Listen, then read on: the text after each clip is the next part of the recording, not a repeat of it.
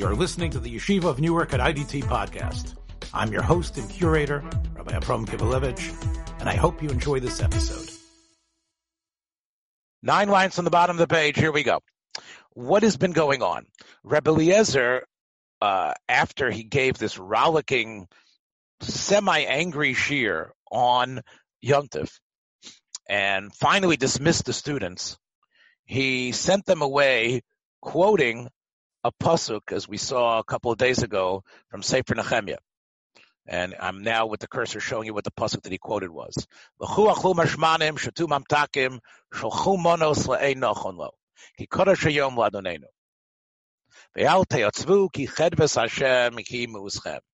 Go eat fatty foods, drink the sweetest drinks, send gifts to those, and this is the key phrase, which is going to, I'm going to talk about in a second, to people who don't seem to be prepared. Because it's a holy day. It's not a day to be sad. As I said a couple of days ago, this was actually on Rosh Hashanah, on Rosh Hashanah, and this was a pasuk Rebbe Eliezer used. We don't know if it was Rosh Hashanah Yontif. I don't think it was, but this was a pasuk Eliezer, the Tana, uh, adapted for his use to tell his students, I know you've been sitting with me for many hours studying. You've been sitting for many hours studying with me, uh, but it's time to go eat and go and enjoy your food. there wasn't much time uh, because uh, many of the other people left earlier, as we saw the other day, but that still doesn't mean that there's no Simchas Yom Tov. All right, that's what we talked about the other day. Uh, the question is, we so we understand why he told them that pasuk. Um, however, this is where we're talking about my le'enochon lo. We're we're we're this is the Gemara wanting to know um, what Eliezer meant and what does the pasuk mean. Eliezer quoted the whole pasuk to his to his students, and the pasuk included the words le'enochon lo. So the question is, my la'e nochon lo. What does it mean when you say la'e nochon lo? Why is that? What, what, what are we trying to say? Send gifts to people who aren't ready? Just say la'e lo. That's what Ezra should have said. Send gifts to people who don't have. Nochon means it, they don't have it ready for themselves. Why emphasize they don't have it ready? Typical type of question the Talmud would ask on a pasuk. Now, sometimes the question is a, is a is a is a uh, setup for the answer, which is what the, what's going on here. Here's the answer, and this answers uh, Debbie uh, uh Kathy's question from uh, Thursday. What this has to do with Eruv Tavshilin? Amar Rav Chisda, lemi shalohiniach eruve Tavshilin. That you got to be aware, and I guess the way you're aware is because they tell you but if you happen to know there's someone who doesn't do the mitzvah of Eruv Tavshilin, he was too busy. He, he, he, tells you in shul or something that I, you know I didn't set up the Eruv Tavshilin. I'm not going to be able to cook. So what you do is you send him some food that you're able to. In other words, you're actually able to cook for him, right? Or send him some of your stuff. That's the connection. In other words, we want everyone to do the mitzvah of Tavshilin. It's important. However, if you know someone hasn't done it, what's he supposed to do? Where's he supposed to eat for Shabbos? Where's his food going to come from? Well, you could invite him for Shabbos. That's one thing. but why should he have to come to your house? It's better if you send him stuff or him or the whole family. That's what we're saying it means. So let's read it again inside. My nochonlo, Amar Rav Chisda, you know what this meant? And this is why we might have quoted this whole story. Because this is someone who did not set an Eruv Tavshilin up, and we're going to take care of you and send you food. Key Gemara word coming up for those who are familiar with Gemara, of course, Ika di Amre. Rabbi, can it all? I mean, you, you can also say Sha'ain Lo means he doesn't have an Eruv Tavshilin. You know, can, right, he doesn't. That's the question. You're right, Henoch. Um, he didn't put it up, right? He didn't right. have. It could be he's so poor he doesn't even have enough for Eruv Tavshilin. That's probably not what we're referring to, but that could be what it means. That the word nochon is, is the key, Henoch. Nochon means having the thing ready. The whole idea of Eruv Tavshilin is on the Thursday. Remember, Friday is Yom, Friday is Yom Tov, followed by Shabbos. Right. Get it ready Right. Thursday. In other words, nochon. In other words, have it in advance. There are people who didn't get into it. They they slipped up, right? Um, so that's the a nochon lo. Ika the amre a key Gemara phrase. There are some that say ika. There is the amre that say. If you, if you can underline this this phrase, you should. This is key. It happens. I don't know how many times in Shas, and and and, and it's worth just spending a couple uh, minute or so explaining why it's in Shas so many times. Um, Ika um, has to do with transmission. A book or, or, or uh, uh, ideas, arguments, conversation that was preserved orally is always going to have different versions. Ika di Amri means there are some that say, there are some that say, there's some that say this is what Rav Chisda said. So Rav Chisda might have said this or that. There's two traditions. Ika di Amre means that that there were two records of what Rav Chisda said.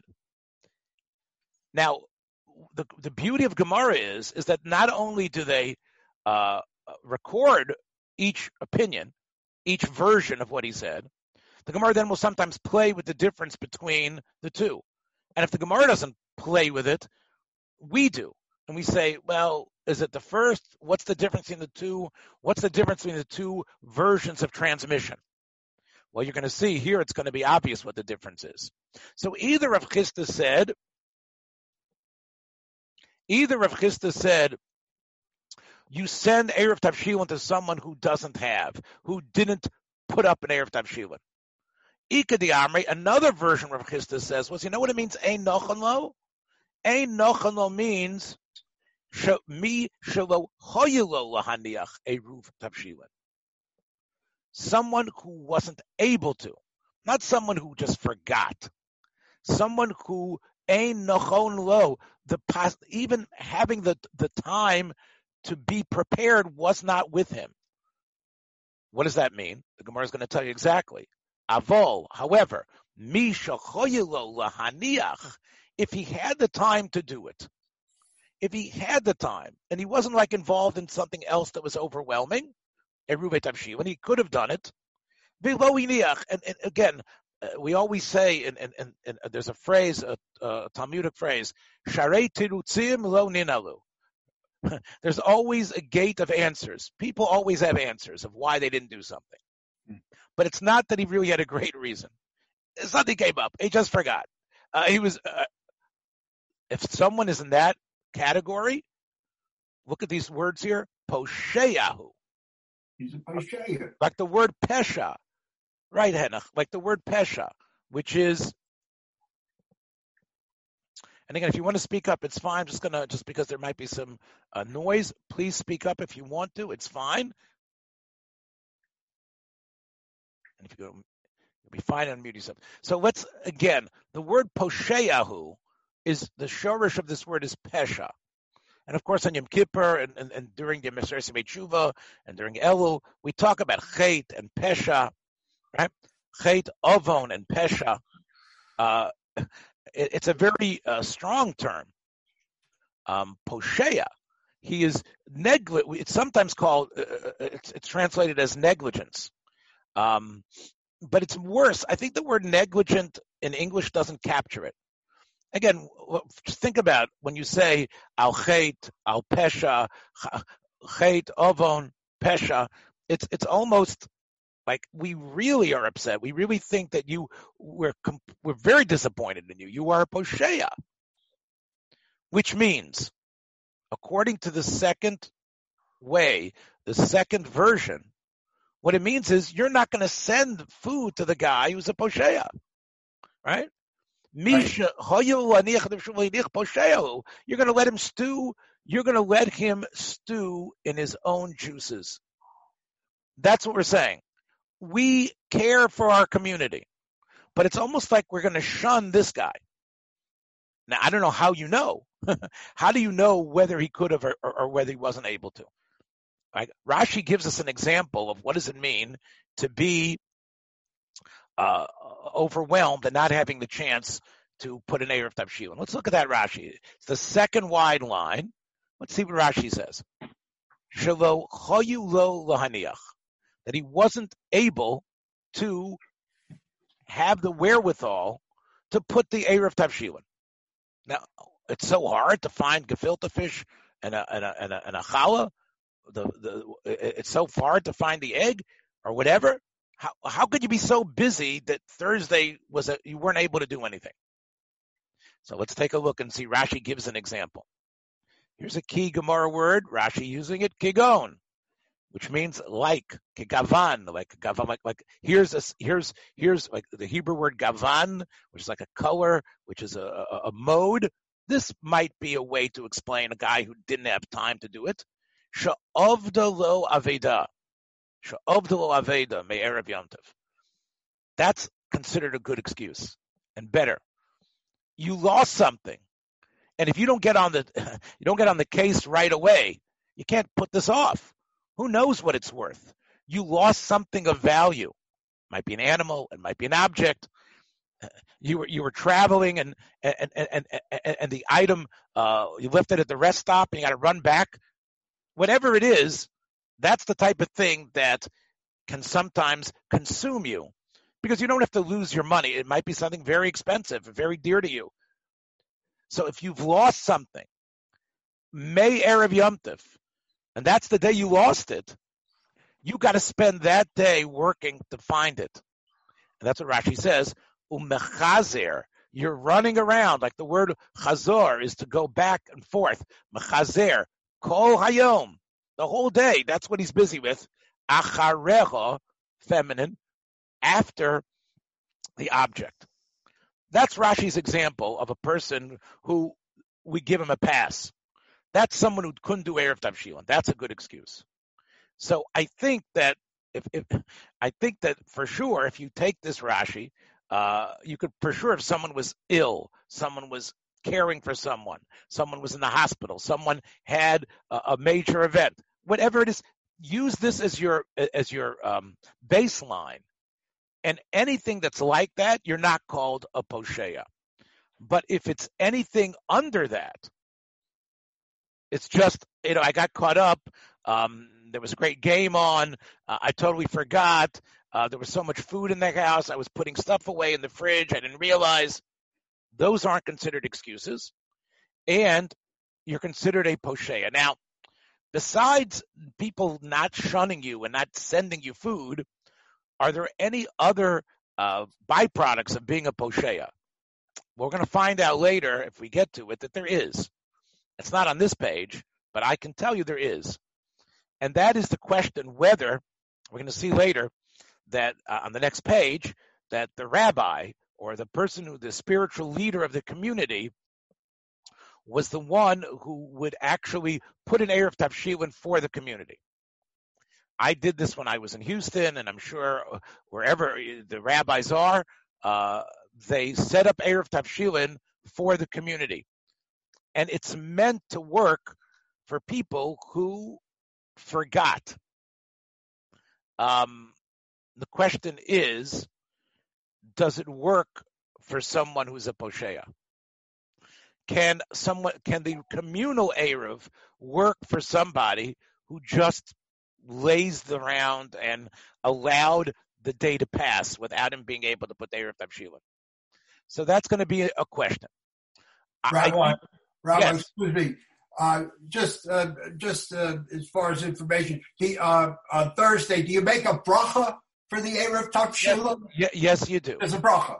You do make it with a bracha. It is considered okay. a mitzvah from the rabbis. The rabbis created the mitzvah, and Henry Henoch brings up a good point and we're not going to talk about it today, but the idea of making a bracha on an obviously rabbinic law, on a rabbinic uh, legislation, using the terms of Asher Kedishanu b'mitzvosav v'tzivanu, which are which means that you commanded us and made us holy with your commands.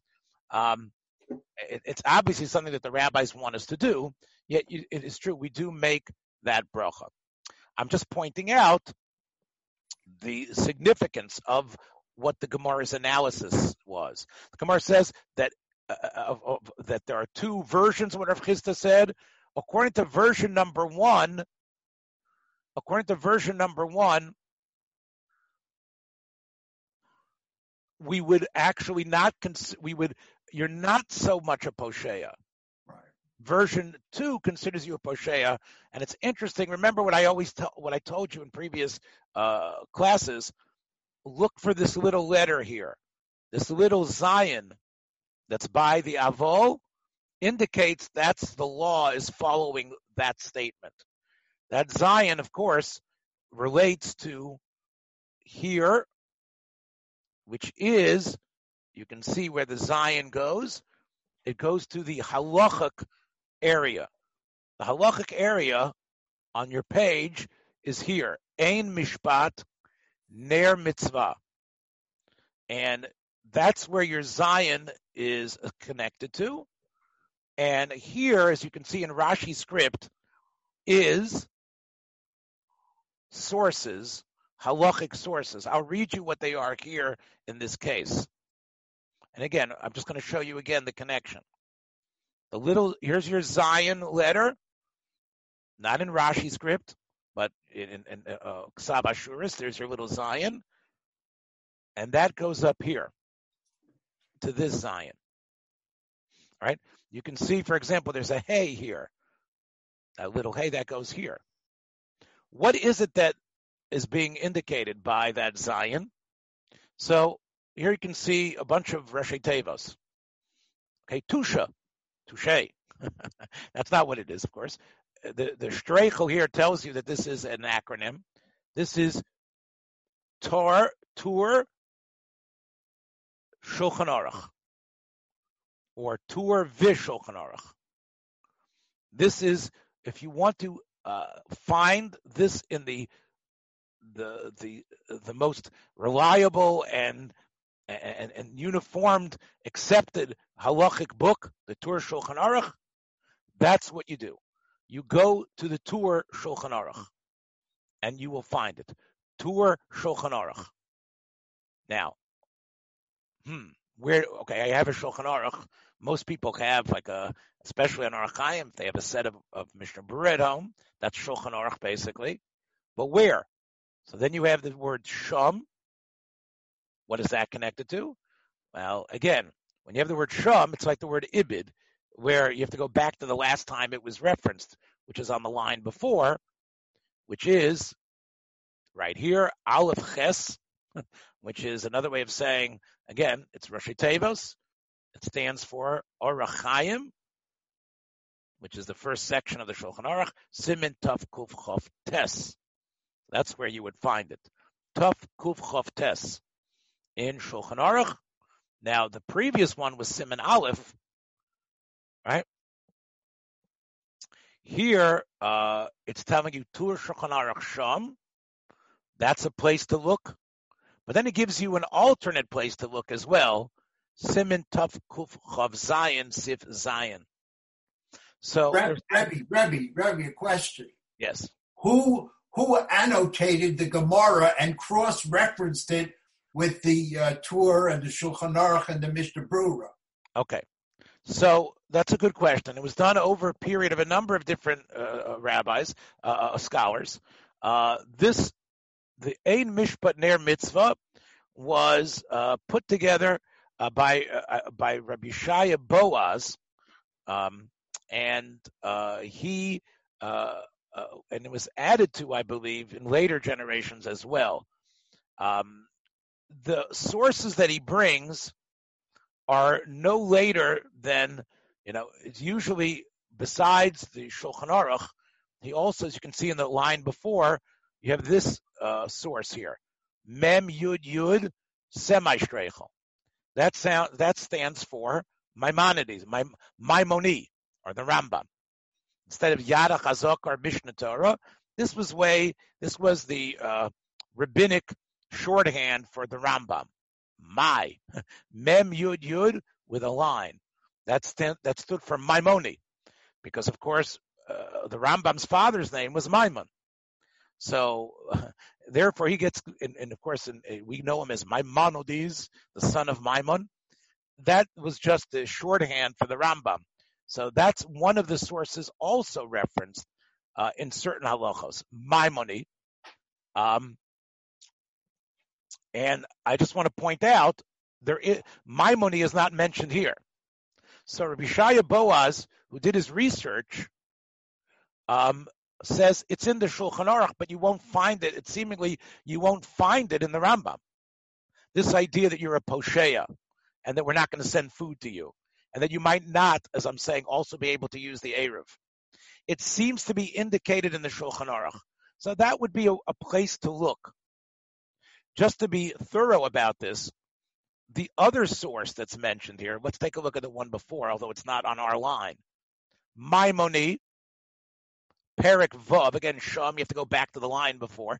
It's a little bit uh, uh, disheartening when, when, when you do this, because again, this little box is very crucial to connect the Gemara to the world of halacha. Right? right. This is where you see what lines from here, what ideas from here make it into normative Jewish law. So it's a it's an incredibly important part of your Gemara page, uh, especially if you want to look up and say, do I follow the Talmud halach or not? The truth is, it's a little bit outmoded and and, and, and sort of difficult to use.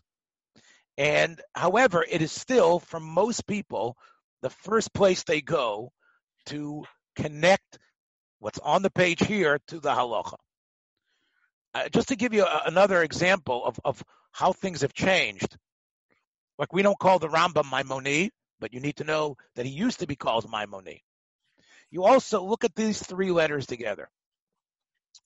This is three letters, smog, right? That's what LA used to be known for. It's smog. But that's not what it means here. What it means here is another halachic book that at the time this was put together was considered uh, it was considered a pretty important halachic book. It was called the Sefer Mitzvahs Hagodol, the Smag. It was written by from Rav Moshe of Kautzi, a city in France, and what the way he wanted to provide his readers and the people that would copy his book a way to study the entirety of Jewish law. And the idea that he had was that you would follow the mitzvot. There was the he divided the book into two parts, the negative commandments and the positive commandments. And it, it was interesting reading. Hey, I want to know all the mitzvahs of the Torah. But under the rubric of, let's say, the mitzvah of the Simcha of Yom Tov, which is a mitzvah from the Torah, he would include all the rabbinic laws. Um, Bachi's asking, yes, it did.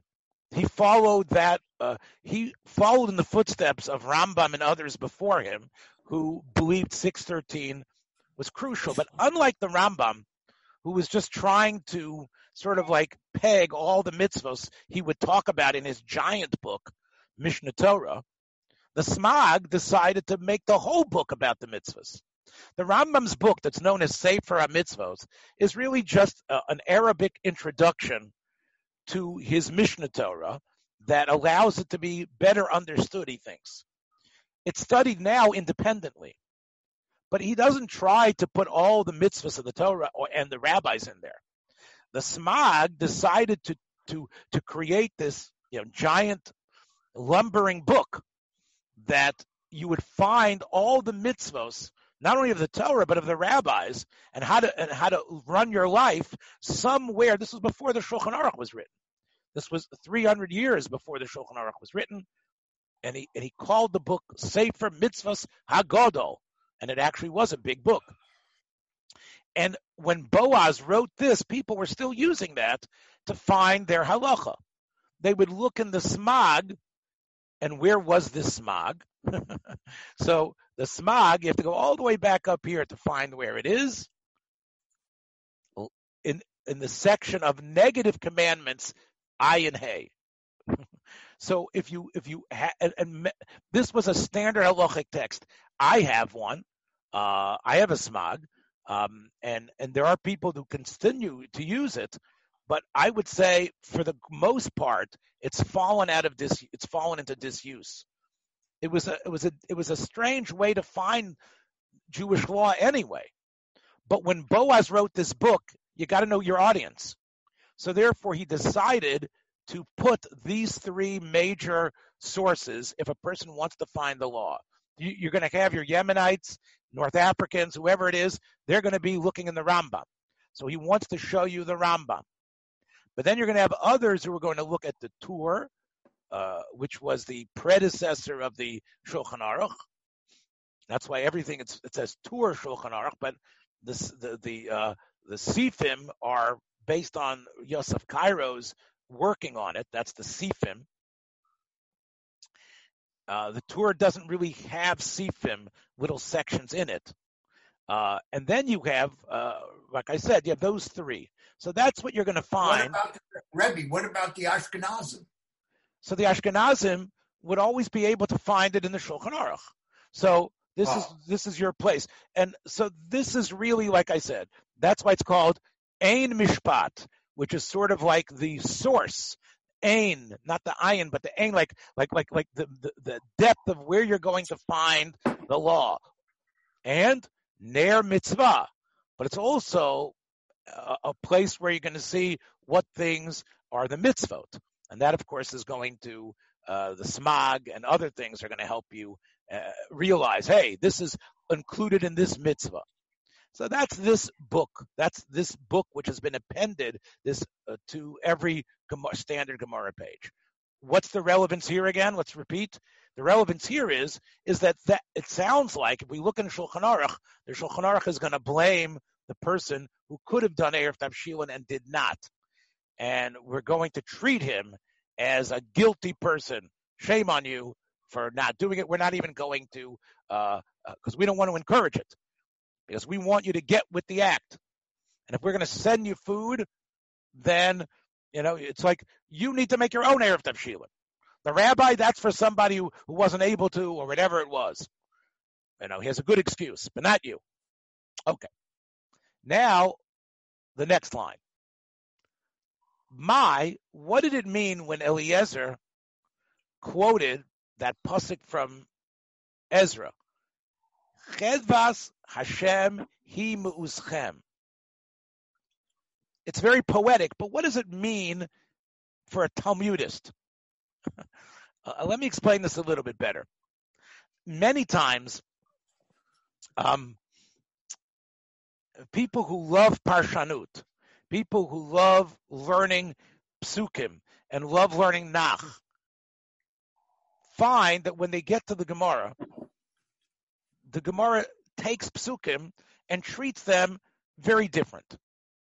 When you learn Tanakh, when you study whatever teacher you have, whatever translation, you are sensitive to the beauty of the phraseology. When you hear something that's repeated once or twice, okay, that's just a poetic way of saying it. Maybe you're going to try to analyze the difference in the nouns and the verbs similar phrases mean subtly something different. That's great for your Tanakh class. When the Talmud gets its teeth in a pasuk, it treats it completely different. They are looking for directives and halachic nuggets within the phrases of the pasuk. So here's Eliezer, Talmudist extraordinaire, there was no Talmud then, but but in terms of a, a, a, a personage, and it's being quoted. So the Talmud wants to know what are we? The Talmud is not a, what does it mean? What does that phrase mean? I know it sounds exciting that the glory of God, this happiness of God, is your strength. But what does that really mean practically? right? What does it mean practically? The glory of God, the happiness of God is your strength. So we're going to come up with a directive. It isn't just a, a glorious phrase that Ezra came up with. In Eliezer's mouth and in the Talmud's analysis, it actually gives us uh, uh some sort of uh, direction of action. Let's see what it is. In other words, my What does that really mean? God's happiness is your strength? What does that mean? what, what strength do you get from it? Like, how did you get stronger from the happiness of God on Yontif? How did that get you stronger? What does that mean? Like, you just feel better about Yontif? What, what strength are we talking about? So, Amar Rabbi Yochanan, Mishum Rabbi Eliezer, Rabbi Shimon. Now, again, Rabbi Yochanan is an Amora, a very famous one, a first generation great, and he's quoting someone who he probably uh, he probably saw, but I don't know if he actually studied by. Um, Eliezer, it should be right. It should be actually this is a, a mistake. It should be Rebbe Lozer Bar Shimon, uh, Shimon Bar Yochai's son. That's Rebbe Lozer Bar Shimon. Um, it's not Eliezer. This yud is a mistake. I don't. I know it's not indicated that way, but trust Kivelevitz on this. Mishum Rebbe Lozer Bar Shimon. That is Reb Shimon. He said something in the name of Shimon Yochai's son. What did he say? Here's what he said. Amr lechem Hakadosh Baruch Hu Yisrael. God, through Ezra, was sending a message. Banai, Bani, or Banai, my children, livu alai. I know you don't have any money, but livu alai. Go and borrow money on me. You'd like to make a nice yontif, and now you're looking and saying, "I'm out of work. Uh, Corona is is, is is a there's no they're not even hiring me. What am I supposed to do? I am not getting my weekly check. I, am not getting what I expected. How am I going to make Shavuos this year with everything that I want? Livu alai. You can go and borrow money and use me as the guarantor. Vikichu, Kedusha Hayom. Wireless color. Henach, I'm just going to mute it, okay? Yeah. Hello? So, Kichu. Yeah, I did that. okay. So, uh oh. Where'd we go?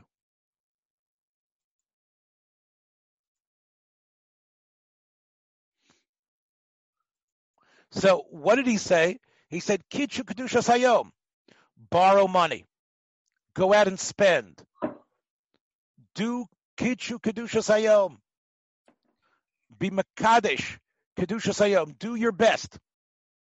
Have the same sort of holiday you would have had even when you thought you had more money. Vihiminu bi, have faith in me. Va'ani poreya. I'll pay. Okay.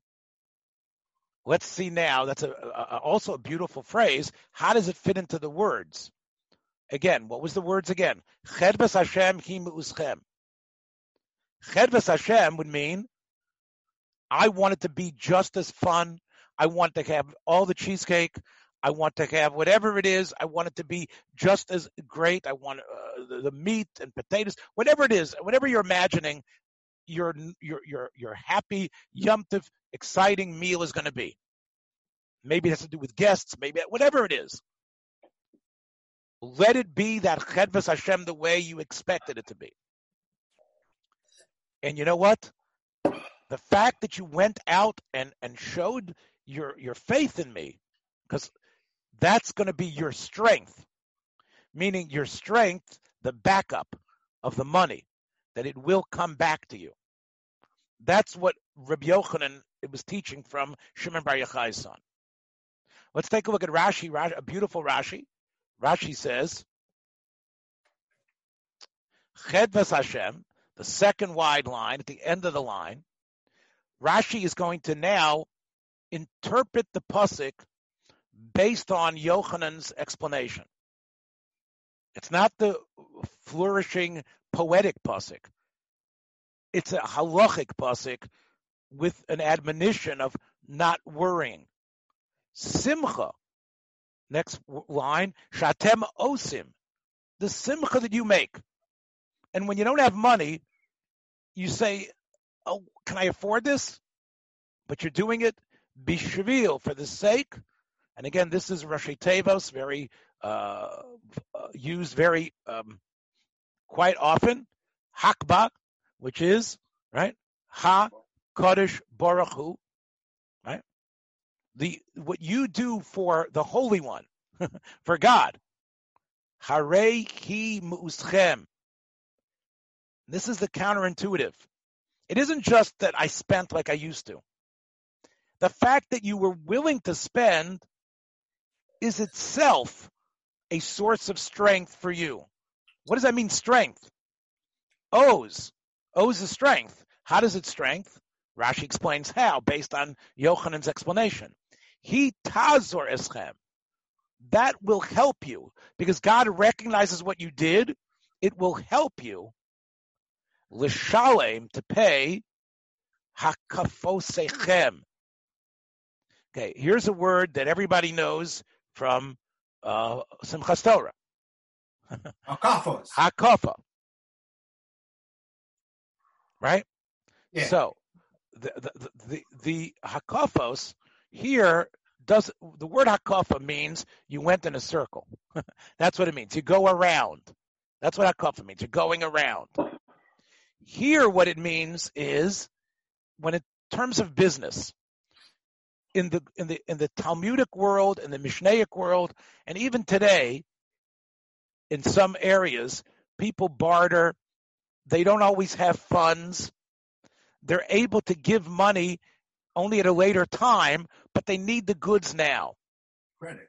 The right. So giving on credit was known as hakafa, because what goes around, it'll come around later. I'll give you what you need now because I know when the planting or when the harvest season arrives, you'll have money. So you have to trust that farmer. And when you give him the money, it's called hakafot, meaning I give it to you now. When that season of the year turns, comes around, I know you're going to pay me. Now you can't ask for more money. There's questions of interest involved, but that's called the hakafa method. The hakafa method is that it's going to come around and you're going to pay it later right? So, and, and many people would have a list. What do I owe? Because these are the things I took on credit before. Or a pure loan. Milvosechem. A pure loan. Hakofos were usually, hey, I know you're good for the money because I know you're gonna. I know that in the in the summertime you're gonna be loaded. That was hakofos. People that would take goods in the winter and pay back in the summer. Those were hakafos. Then you have people who actually have to go out and borrow. That's the next phrase in Rashi. Milvotechem. People would actually just borrow money and say, I'll pay you back. So this is what you, you went to the store to get stuff for Yom You borrowed money so you could go to a store and use currency to buy stuff for Yom God will help you pay it back. God is saying, I will arrange the world in a way that you get that money. Shetilvu, that, that you borrow bishvila for the sake of Yontif. If you buy into me, chedvas Hashem. That is what this, I don't know if Ezra meant it, but we are saying Eliezer, who quoted it, and the Talmud that is now uh, analyzing it is telling you. Chedvas Hashem, he mu'uzchem. And, and this obviously, you know, speaking as a little bit of a literary an analyst of the Talmud, or a sociological analyst, I would say the Talmud is trying to encourage this with people. They're trying to encourage people not to uh, turn their Yom Tif during difficult times into a, a meager event, but to believe that God is actually involved in the world and that God will somehow arrange things that you will be taken care of. Now, some people say it's a little bit dangerous. That sounds like a little, uh, come on, you want the guy to, right? So actually, Tosfos actually deals with that question. Um, and he actually says that that there's other places where the Talmud says something different. the Talmud actually says that that you shouldn't uh, spend. He, Tosfos asks here, the bottom Tosfos, he says the Talmud seems to be encouraging people who don't have the the means to go out and borrow, like Rashi said, and, and, and to you know extend their line of credit and try to have the same yunt if they wanted to have before. Um, so Tosfos points out that that doesn't seem to be in line with other places in the Talmud. Um, by the way, one of the things, you know, we talk about Rashi and Tosfos and what they are there for. So just the, the thumbnail understanding is just a, the thumbnail understanding of the difference between Rashi on this side and Tosfos. They aren't just, you know, two places to look, not just Time and Newsweek. Um, uh, what they are is they do different things. Uh, some again, sometimes the borders are are, are bled, bled into, and you find Rashi doing what you expect in a Tosfos, and Tosfos doing what you expect in a Rashi. But general, what Tosfos is trying to do is to open up the the page to like a contradiction of something that's in some other Masechta, in some other folio of the Talmud, some other uh, some other Masechta of the Talmud on some other page. That's what Tosfos usually does, um, which Rashi's not we're interested in. Rashi is your helper to get through this page. Tosfos is the one who, who will bring in things from someplace else that aren't on the page, but now are going to be relevant because he's putting them on the table. That's what he, and this is a, a classic example. It's only three lines. Let's take a look. Did you just say to, the Talmud said an R thing, go borrow money and God backs it up. God will make sure you, you have the money to pay. Somehow God will, will allow you to win the lottery or you'll make a little more money. Uh, you'll get another student that you can tutor or, uh, or, or, something else. Some, some other uh, stimulus payment will come. Whatever it is, God will take care of it. That's what our uh, Talmud page says. But Tosa says V'cha, but this, the Amar, there's another place in the Talmud where it says, "I Asay shifta chachol. The Talmud says, make your Shabbos like a meager weekday. The V'al titztarech libriot. And you shouldn't have to come on titztarech, like the word tzarech, you shouldn't have to come on to other people. So here, Tosfos is quoting another Talmudic passage which is saying the person should not don't go out and borrow because that is demeaning to have to go and and, and, and I need money for Shabbos. You know what? Can you open the can of tuna? That's good enough. All right? But that's what I eat during the week. I put tuna and mayonnaise together. Okay, that's your Shabbos, this one. At least you didn't have to go knocking on doors and, and, and people had to give you money. Hmm. That seems to contradict here, right? Here it talks about going out and borrowing and making a spread for Yontif. Here it talks about living meager. A, a great question. Now, um, if it wouldn't be Tos, if Tosfos wouldn't have asked this question, I might have said maybe that represents two ways to look at what to do. You know, I'm going to get to it. I'm going to get to it. But I would say without Tosfos, uh, I might have said this is a debate of how, what's the best way to handle uh, a, person who doesn't have much money and wants to have covered Shabbos or covered Yontif. One way to look at it is throw caution to the wind and believe in God. That was one attitude in the rabbis. Another attitude the rabbis might have had was preserve your dignity, be modest, maybe something will show up. That is not the way Tosfos works. Tosfos is all about making peace, using both sources to come up with a third truth. He didn't want to just put these two truths out there and say this represents two approaches to um, to how to deal with uh, this situation, or how to deal in general with um, uh, you know modest living. So Tosfos gives another answer. Let's see what Tosfos' answer is. He says, Hani Mile, hey mem, key Gemara phrase as well. those words, hani, those, mile, words that I just quoted about don't borrow money, eat the tuna, take a can out. That is kishain lo lifroa, where he doesn't have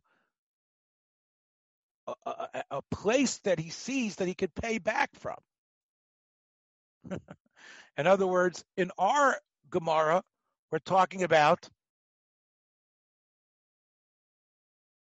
um, he doesn't, Tosis is saying, in our Gemara, we're talking about he sees where he can probably get his money back. It's not there right now, but he's expecting the money to come in. Whereas the Gemara in Psachim is talking about where you don't know where your money is. You don't you don't have that money now.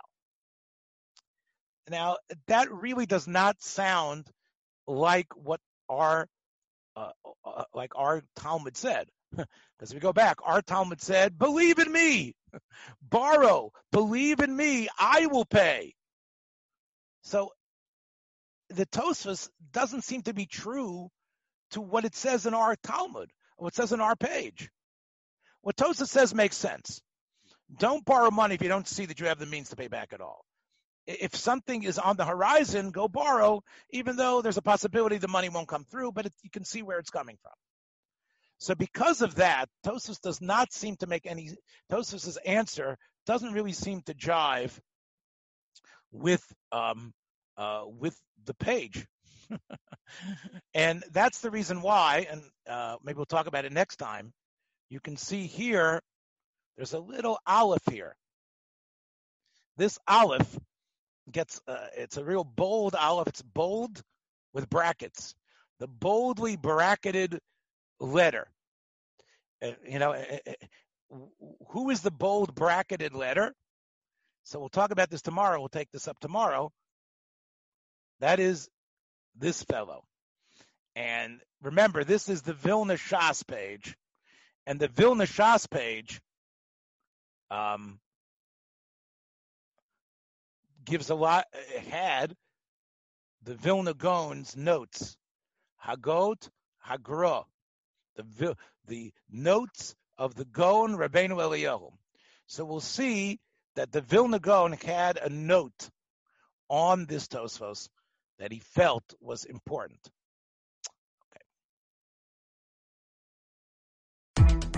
Thanks for joining us for another episode from the Yeshiva of Newark at IDT Podcast. Be sure to subscribe on your favorite podcast app so you don't miss a single episode.